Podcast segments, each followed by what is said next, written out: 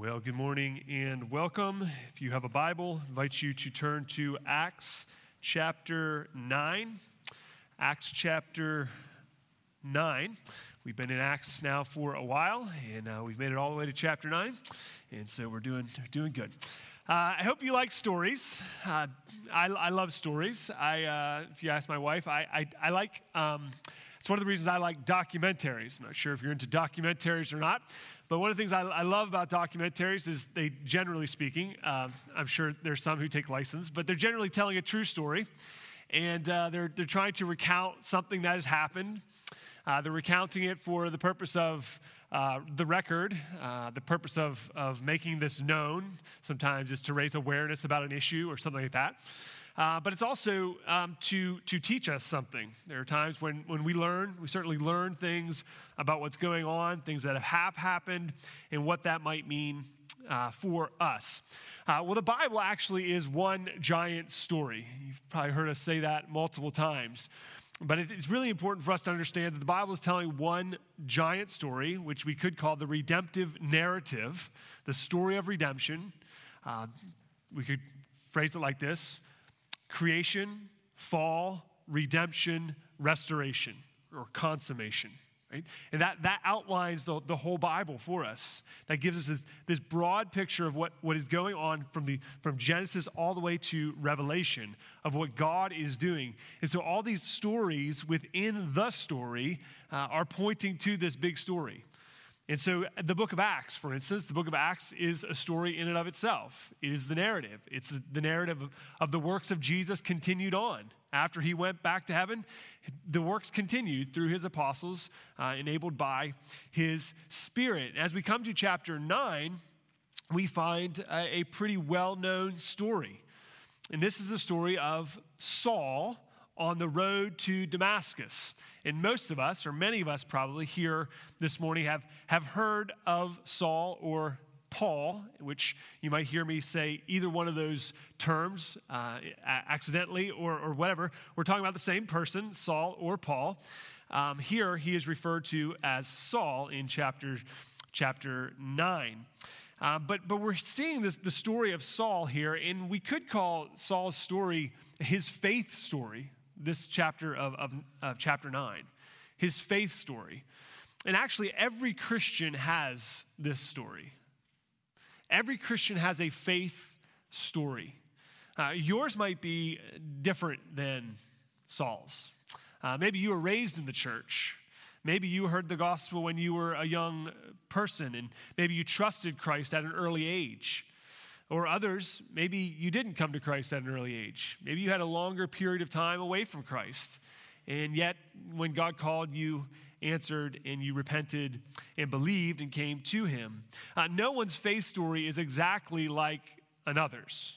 Sometimes we might have some similarities in how we were raised or what we experienced, but, but no one story is exactly uh, the same, but, but they are all the same in the essence meaning this that, that we all were at one point in time unbelievers. Everybody here at one point in time did not know Jesus. And at a point in time, God opened your eyes and a change occurred, a transformation occurred. And we call that transformation conversion. Uh, meaning we are all uh, we are all born in sin, separated from God, and God moved in us. If, if, you, um, if you are a Christian, you have had this encounter, which means that you have been converted, you've been changed. And then you've come to Christ, and then life is it's completely different. Or we could say it this way life before Christ, meeting Christ, and life with Christ. So there was a life before Christ that you had. There was a life, uh, there was a meeting Christ, and there was a life with Christ now. And so for Saul, we're going to look at the first two today, and the next, uh, beginning next week uh, with the others. Uh, chapter 8 is the account of his story, it, it's a retelling of these events. Um, uh, of his conversion. We also find it in chapter 22 and chapter 26 of his own words of how this conversion went down. We'll refer to some of that uh, this morning. Uh, Saul's story may be one of the most uh, famous conversions in all of church history. Um, as, as we unpack these details and as we see this, we're going to see some of the significance even uh, this morning, but we feel some of it even as we keep reading the Bible and we learn that he wrote so much of the rest of the New Testament. But although it, Saul's conversion was dramatic and different than probably most of our conversions, it does teach us some fundamental things about salvation. And that's what we're going to look at this morning. So, before we get started, let's ask God's blessing on His word. God, would you help us this morning as we hear your word read, as we try to understand it? Would you bless it? And we'll thank you in Jesus' name. Amen.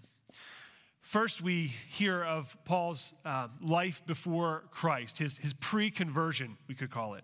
Look at it in verse 1.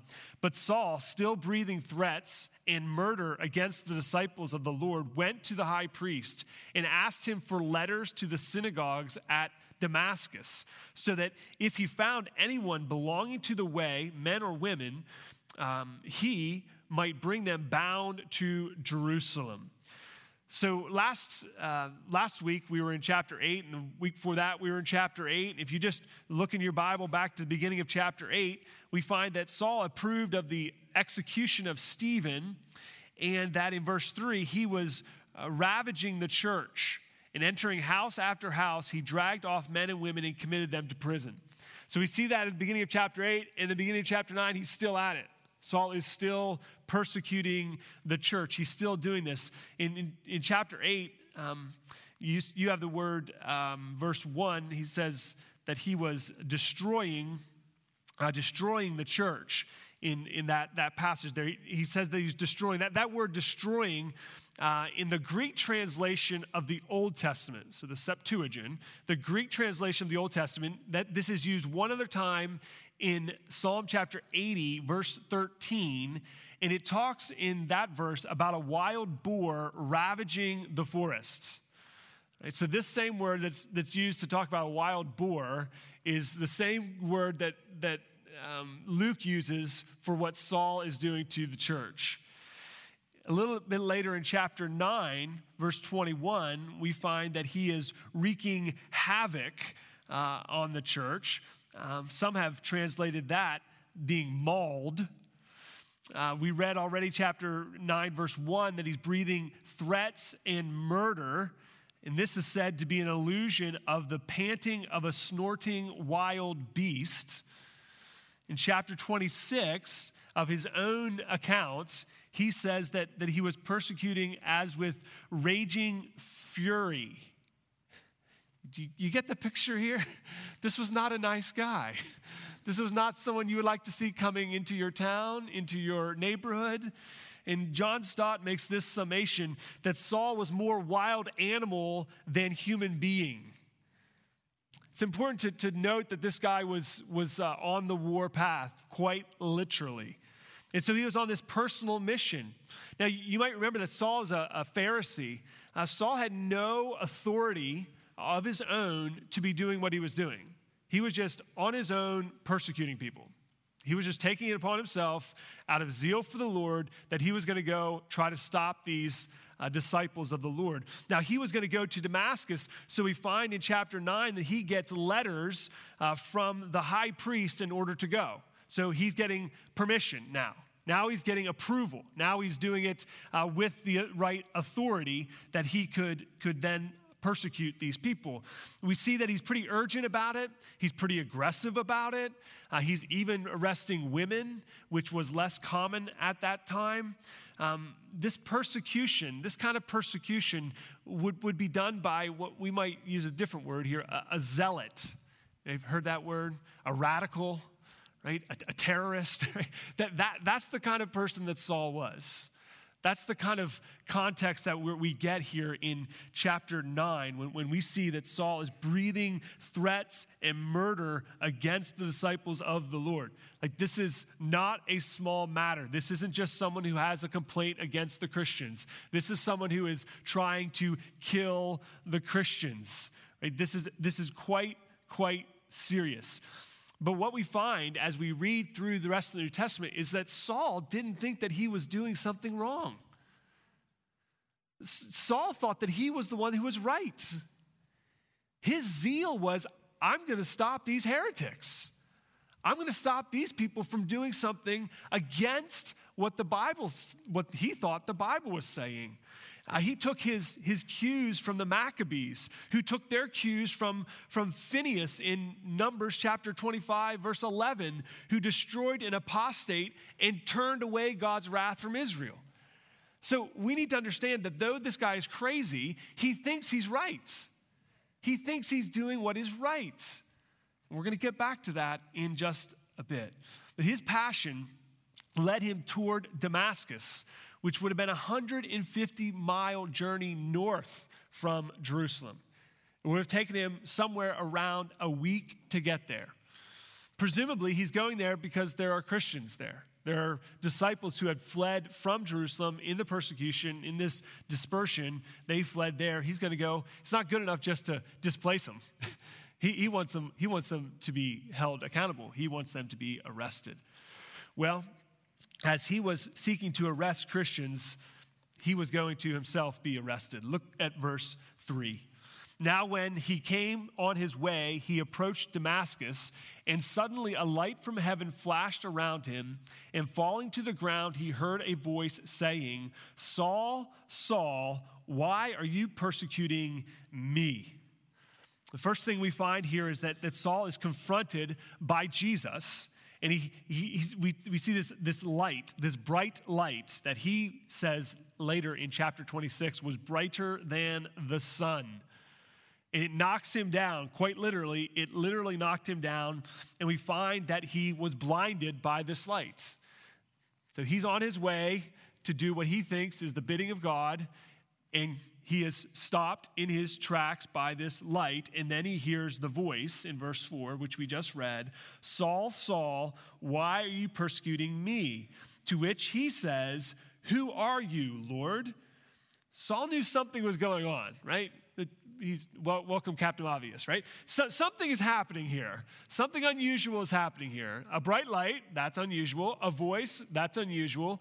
And so much so that maybe this is God. Maybe, maybe my theology is wrong. Maybe this is, maybe I'm mixed up. Can you imagine that? Can you imagine believing something so strongly all your life and then in a moment, boom, it gets flipped around? He had lived his life this way, he'd been taught this, he knew the Bible, and in a moment, he's saying, wait a second, is this the Lord? And what does, what does he hear in verse 5? And he said, I am Jesus whom you are persecuting. Whoa. I am Jesus whom you are persecuting. Wait a second. Was he persecuting Jesus? He didn't persecute Jesus, he persecuted the disciples of Jesus. What is Jesus saying? Jesus is saying this that Jesus identifies with his disciples. By persecuting a disciple, Jesus is being persecuted. Why? Because the disciples are the body of Christ. We are his body. What is done to us as is as if it were done to him. Christian, the way you treat another Christian, it's as if it were done to him. It's no small thing. There's no small thing to hurt a believer. There's no small thing to persecute a Christian. They are the body of Christ. We are the body of Christ. But this must have been shocking for him to realize that this Jesus, if this actually was Jesus, then Jesus was in fact who he says he was. That Jesus actually was the Messiah. The, the one who Israel had been waiting for. They all missed it. Saul himself missed it. Instead of fighting for God, Saul realizes that he's been fighting against God. Here he thought he was persecuting the apostates. In fact, he was the apostate. Paul's zeal was, Saul's zeal was misplaced. It was absolutely misplaced. It was absolutely sincere, but it was absolutely wrong. C.S. Um, C.H. Spurgeon has this great quote. You've probably heard this. Uh, I know I've said it in here before, but it's a great quote, so you're going to hear it again. If you sincerely drink poison, it will kill you. If you sincerely cut your throat, you will die. If you sincerely believe a lie, you will suffer the consequences. You must not only be sincere, you must be right.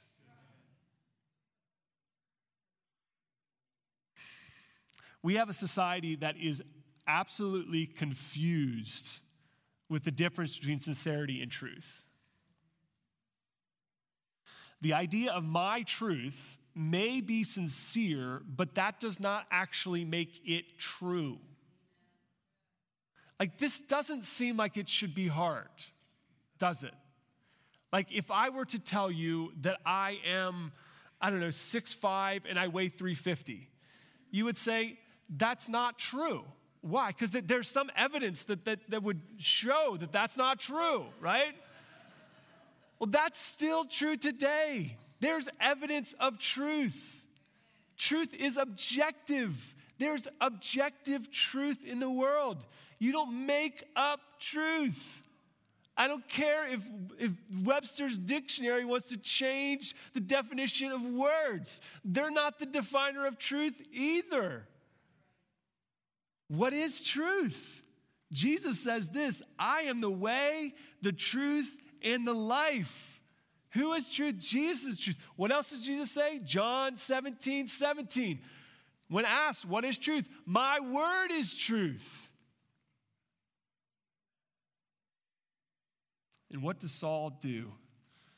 Here he's confronted. He's, he's confronted with Jesus. He has this encounter with Jesus. What is he going to do? He's going to stick to his guns? He's going to say, No, my way or the highway. That, that's good for you, Jesus. What's good for me is good for me. No, no. That's not how it works when you get, are confronted with Jesus. That might be how it works when you're confronted with your neighbor or your coworker or whoever. Not when you're confronted with Jesus. What do you want me to do? That's what, that's what Saul's saying. What am I to do now? Jesus tells him in verse 6 But arise, enter the city, and you will be told what to do. In some of your Bibles, there is a, an inclusion in verse 4 that says it's hard for you to kick against the goads, which is also in chapter 26, verse 14. So, although this conversion was immediate, as all conversions are immediate, meaning you don't become sort of a Christian and then a Christian. You are either are a Christian or you are not a Christian. It's not kind of one or the other. You don't have one foot in one world and one in the other. Um, it, is, it is one or the other.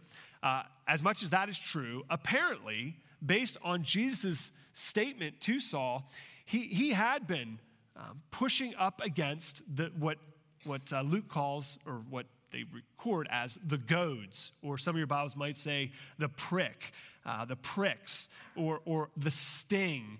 Um, what is being said here is that in some way he was resisting God's prodding. He was resisting God's conviction. He was resisting the, the divine impulse to believe that Jesus actually is who he says he is. You, you need to know that, that Saul was in similar age to Jesus. He, he probably would have known who Jesus was. He may even have, have heard about him.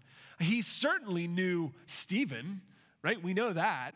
He, he heard Stephen. He had a front row seat for, Je- for, for Stephen's uh, testimony of seeing the face of Jesus when he was about to die. Uh, there, there's these evidences or these opportunities that Saul had. Saul knew the Bible. He had read the Bible. He'd read the Old Testament. He knew it. So there was all these, these opportunities for Saul to get it right, and he wasn't getting it right. What does that tell you? It tells you there's more than here.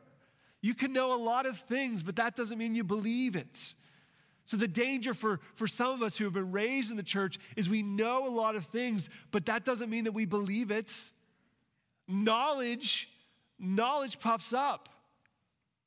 Knowledge is only part of it. Yes, you must know something in order to believe something, but you can know something and not believe it. So be aware that just because you know the gospel does not mean that you believe the gospel. And there's evidence of that as well. But Saul missed the point. He had been close to Jesus, he would have heard these things, but he missed the point. And all, all, the while, all these opportunities that he's missing, he continues in this fanaticism against the disciples of Jesus. But here, here in Acts 9, on the road to Damascus, on the road to continuing his, his threats against the church, he can resist no longer. The grace of God is, in fact, irresistible. It is overwhelming. It will win. Grace does that. Grace overwhelms. When God calls, we come. Uh, John Stott says it this way Divine grace enables human beings to be truly human. It is sin which imprisons, it's grace which liberates. The grace of God so frees us from our pride, prejudice, and self centeredness as to enable us to repent and believe. So when the grace of God comes, we respond. That's, that's how it works. That's how it worked for you. Whether you identify it or not, the reason that you responded in repentance and faith is because the grace of God came to you. Maybe not quite the same fashion it came to, to Saul through a bright light and a voice, but it came nonetheless. It came nonetheless, and that grace turns on the lights so that we can see. Then we see Saul's response in verse 7 through 9. And the men who were traveling with him stood speechless, hearing the voice, but seeing no one. Saul rose to the ground, and although his eyes were opened, he saw nothing. And they led him to the, by the hand and brought him into Damascus. And for three days he was without sight and neither ate nor drank. So in chapter 8, we see him uh, coming in, we see him uh, uh, doing things, uh, ravaging the church, right? Now, here, now, here, he's coming in being led. He's being led in because he, he has been blinded by the light. He was led by, by friends because he could not see. And here's the irony. Isn't this this this is just the irony of, of how God works. The irony is that Saul had to become blind physically in order to see spiritually. And you know that God does that today too, doesn't he? There are difficulties that come into your life and they're meant to not push you away from God, they're meant to help you see that there is a God. There, there, there, there, are these opportunities that, that we receive that in God's grace for us to, to actually see Him, to actually see what He is about. And so for three days, Saul is in Damascus. He is blind. We find that he's fasting and he's praying. And then we find that Jesus commissions Saul. Look at it in verse 10. Now, there were disciples at uh, a disciple at Damascus named Ananias. Now, this again, this is a different Ananias than um, chapter five, and because he's dead, so obviously it's got to be a different Ananias. And the Lord said to him in a vision, Ananias, and he said, "Here am I, Lord." And the Lord said to him, "Arise and go to the street called Straight, and at the house of Judas, look for a man of Tarsus named Saul, for behold, he is praying." And he has seen a vision of a man named Ananias come in and lay hands on him so that he might regain his sight.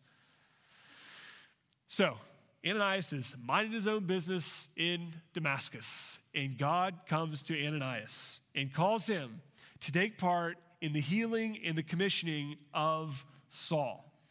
Now, he was told uh, where Saul would be, the street that he was at, and that he would find him praying. Now, this wouldn't have been the first time Saul had ever prayed. Obviously, he's a, he's a Pharisee after all. But it would be the first time he'd be praying as a Christian.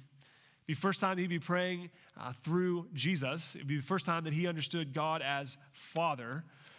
Uh, John Stott says, the very same mouth whom had been breathing out murderous threats against the Lord's disciple now was breathing out praises and prayers to God. Isn't that awesome? This one who was first persecuting is now praising. Amazing, amazing. So, for obvious reasons, though, Ananias, that sounds great. Like, okay, good, good for Saul. Uh, but wh- why do I have to get involved in this, right? I'm glad to hear that he's praying. Um, uh, but I'm going to stay here. Uh, he was concerned. Verse 13 Ananias answers the Lord, Lord, I have heard from many uh, uh, about this man. So news travels, right? News travels fast. This guy named Saul is, is killing us all, right? How much evil he has done to the saints at Jerusalem. And here he has authority from the chief priest to bind all who call on his name. So his, his reputation precedes him. Uh, he knows about him. Uh, he has reasonable concern, obviously, that uh, he would be someone who, who could be bound uh, and, and brought to Jerusalem. Um, and yet, God responds to Ananias in verse 15 and 16, and he tells him uh, that there's something bigger going on here, Ananias. Verse 15. And the Lord said to him, Go. Okay? The Lord's really gracious. He's not, he's not a jerk about it. He doesn't, he doesn't tell him nothing, but he does tell him, You're still going, okay? that, that's not on the table, right? You're going, but, but, but, but know this this is why you're going. For he is a chosen instrument of mine to carry my name before the Gentiles and kings and to the children of Israel. For I will show him how much he must suffer for the sake of my name. Now, wrapped up here in these two verses, uh, one writer says, are, are the foundation of Paul's letters.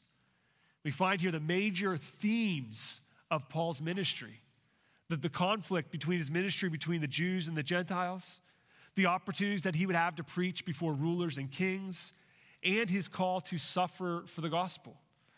Which, as we read the rest of the Bible, we find out that Saul suffered a lot for the sake of the gospel.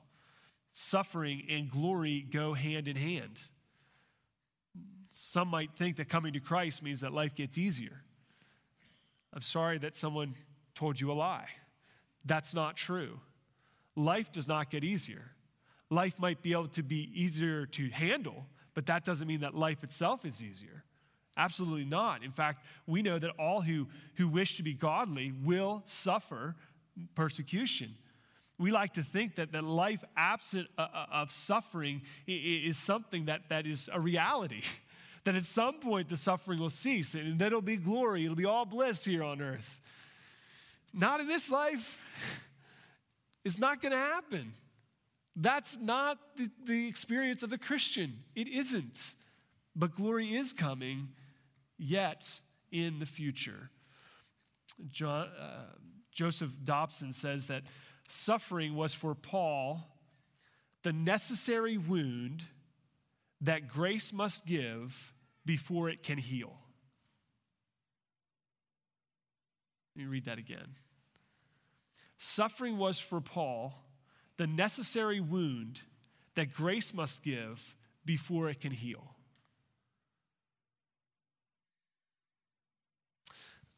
Some more of Paul's words Romans chapter 5, 5, verses 3 and 4. But we rejoice in our sufferings, knowing that suffering produces endurance, endurance produces character, and character produces hope. 2 Corinthians 12, verse 9, God says to Paul, My grace is sufficient for you, for my power is made perfect in, in weakness. Paul says, Therefore, I will boast all the more gladly of my weakness, so that the power of Christ may rest upon me. One more. Romans 8, 16, and 17. The Spirit Himself bears witness with our spirit that we are the children of God. And if children, then heirs, heirs of God and fellow heirs with Christ, provided we suffer with him in order that we may also be glorified with him. Dietrich Bonhoeffer, when Christ calls a man, he bids him, Come and die. Suffering is a part of the Christian experience, and it would be for Paul. And from the beginning, from the beginning, he is let in on a little fact that life would not be easy for Saul.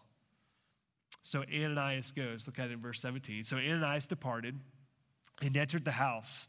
And laying his hands on him, he said, Brother Saul, the Lord Jesus, who appeared to you on the road by which you came, has sent me so that you may regain your sight and be filled with the Spirit. And immediately something like scales fell from his eyes, and he regained his sight. And he rose and was baptized. And taking food, he was strengthened.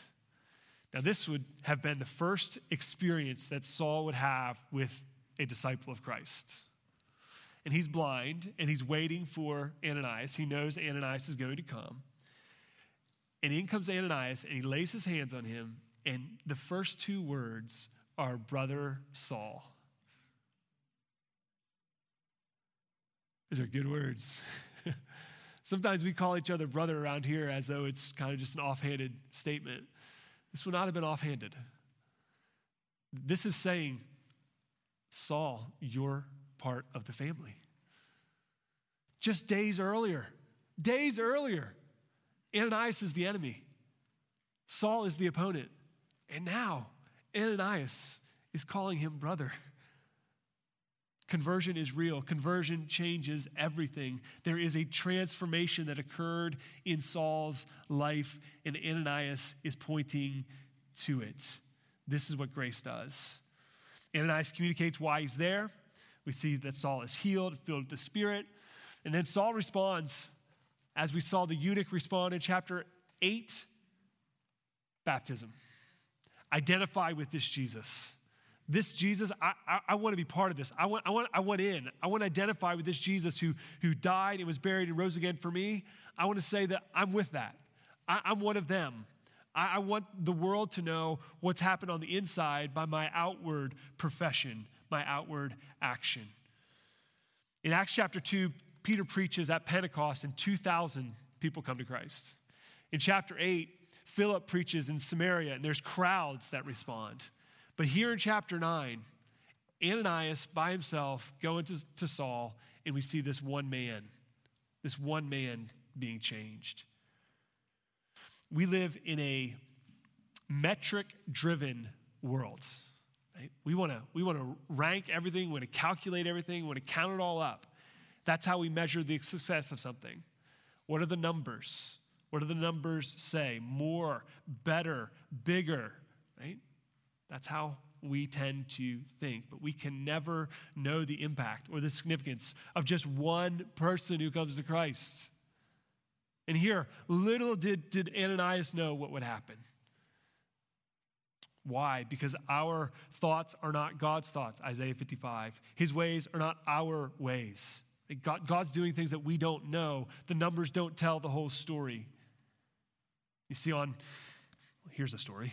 On April, chap, April 21st, 1955, a Sunday school teacher named Mr. Kimball had set his heart on winning a young boy for Christ. The boy was 18 and worked at a boot sale as a boot salesman in his uncle's store in Boston. After praying about the matter, he arranged a visit uh, with him at the boot store. Kimball said uh, of that day, I was determined to speak to him about Christ and about his soul. And started, and he started down uh, to the Holton Book Boot Store. He continues. When I was nearly there, I began to wonder whether I ought to go in just then during business hours. I thought my call might embarrass the boy, and that when I went away, the clerk might ask him who I was and, the taunt, and taunt him with my efforts in trying to make him a, a quote, good boy. In the meantime, I had passed the store, and discovering this, I determined to make a dash for it and, having it, and have it over at once. I found him in the back part of the building wrapping up shoes. I went to him at once, and putting my hand on his shoulder, I made what I felt afterwards was a weak, very weak plea for Christ. I don't know just the words I used, uh, nor could the boy tell. I simply told him of Christ's love for him and the love that Christ wanted in return. That was all there was.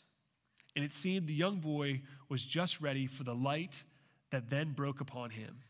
And there, in the back of that store in Boston, D.L. Moody gave his life to Christ. Like Mr. Kimball, like Ananias, though pretty obscure, uh, though very little is known about either of those men, and for us certainly. Yet they were part of two of the pretty significant conversions in the history of Christianity, in history of the church. And it was just one man. It was just one. So if God can use Mr. Kimball, a Sunday school teacher, and he can use a disciple in Damascus named Ananias, then guess who else he can use? Right? He can use you. He can use me. You, you can put your hand on the shoulder of a, a person and say, You know what? God loves you. Look what he did for you through Christ. And the response is to believe and to give your life to him through repentance and faith. You can do that. Martin Luther says, We preach and God does the rest. You don't, don't, don't try to come up with some fancy presentation. Oh, that'll get them. That'll hook them. you don't hook them. The Spirit does it. And the Spirit did it here in the life of Saul, and he did it through a guy named Ananias. He got to be part of it. Brothers and sisters, our goal is not fame, it's not numbers, it's faithfulness. It's not receiving recognition for ourselves, but it's giving glory to our God. So the question for us this morning is who in our life needs to hear the good news of this gospel of grace? Mr. Kimball thought D.L. Moody needed to hear it. Who, who do you think needs to hear it? Will your heart be so captivated by the love of Christ that you would actually say it? You would actually speak those words? Let, us end with just, just three things. First, um, this is what we can come to know. Truly, all is grace. That's how salvation works. It's grace. It's always grace. Paul says in Galatians chapter 1 that he was called by grace. In 1 Corinthians chapter 15, he says that by grace I am what I am. In Ephesians chapter 2, he says, For we are saved by grace through faith. It's always grace. Again, Timothy Keller, no one is so good that they don't need the grace of the gospel, and nor so bad that they can't receive the grace of the gospel. Secondly, salvation is God's work in us, not our work for God. If you notice something as we read the narrative, or even you've, you've heard that narrative before, surely, Saul did not go looking for God. Saul didn't find God. You know, sometimes we say that. Someone's looking for God, they're going to try to find God. That's not how it actually works. He, he actually didn't even choose God, you might say. Actually, God found him and God called him. And the response from that is to believe. Yes, we must respond, but we only respond because what did God do first? God came first. God moved first. As Saul was arresting these people here, we see Christ laying hold of him, Philippians chapter 3, seizing him, arresting him, if you will. 2 Corinthians chapter 4, verse 6 talks about this light that, that shines out of darkness into our heart, that we might see the light of the knowledge of the glory of God in the face of Jesus. That's what we see here, right? The light of God shining on Saul, quite literally.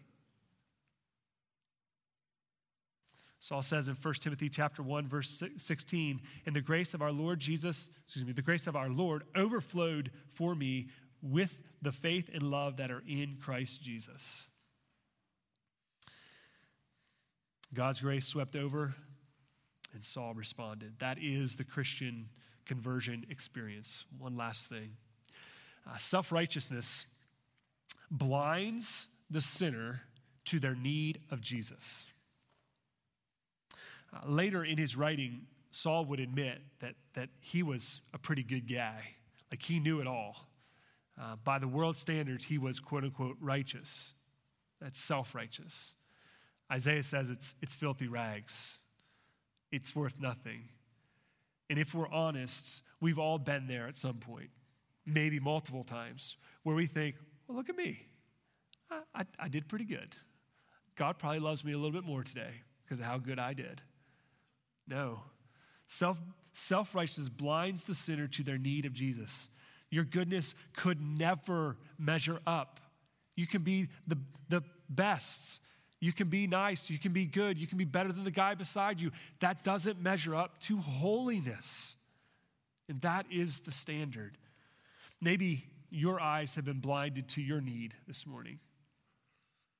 Maybe today is the day of your salvation, of your conversion, of your change, your coming to Christ. Maybe you've been kicking against the goads, as it were. Maybe you've been resisting what you, you, you hear, what you might even know to be true in your heart.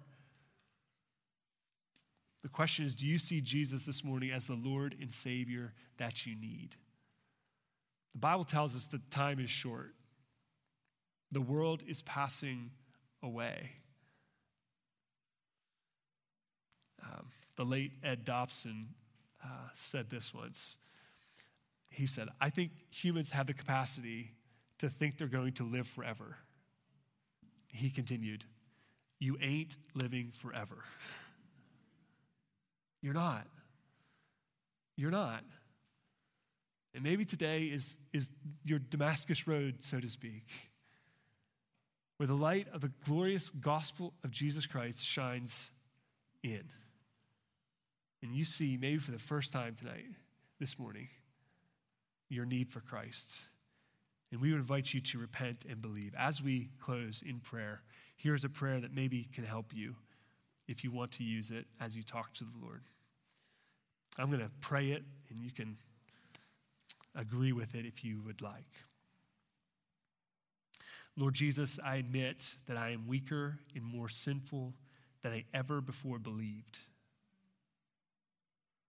But through you, I am more loved and accepted than I ever dared to hope. I thank you for paying my debt, bearing my punishment on the cross, and offering forgiveness and new life.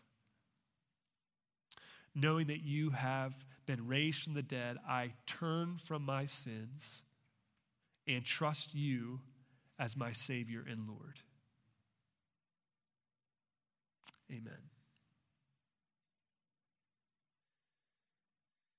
Anyone prayed that prayer this morning and you want to talk about that, we would love, love, love to talk about that. If you need to and you want to talk more about what it means to follow Christ, we would love, love to do that. Let's pray. Father, thank you for the story of Saul. This persecutor turned missionary. This one who was rebelling, now this one who is preaching the gospel. God, we pray that as we hear this story, that we might all be reminded again that there is grace for all of us.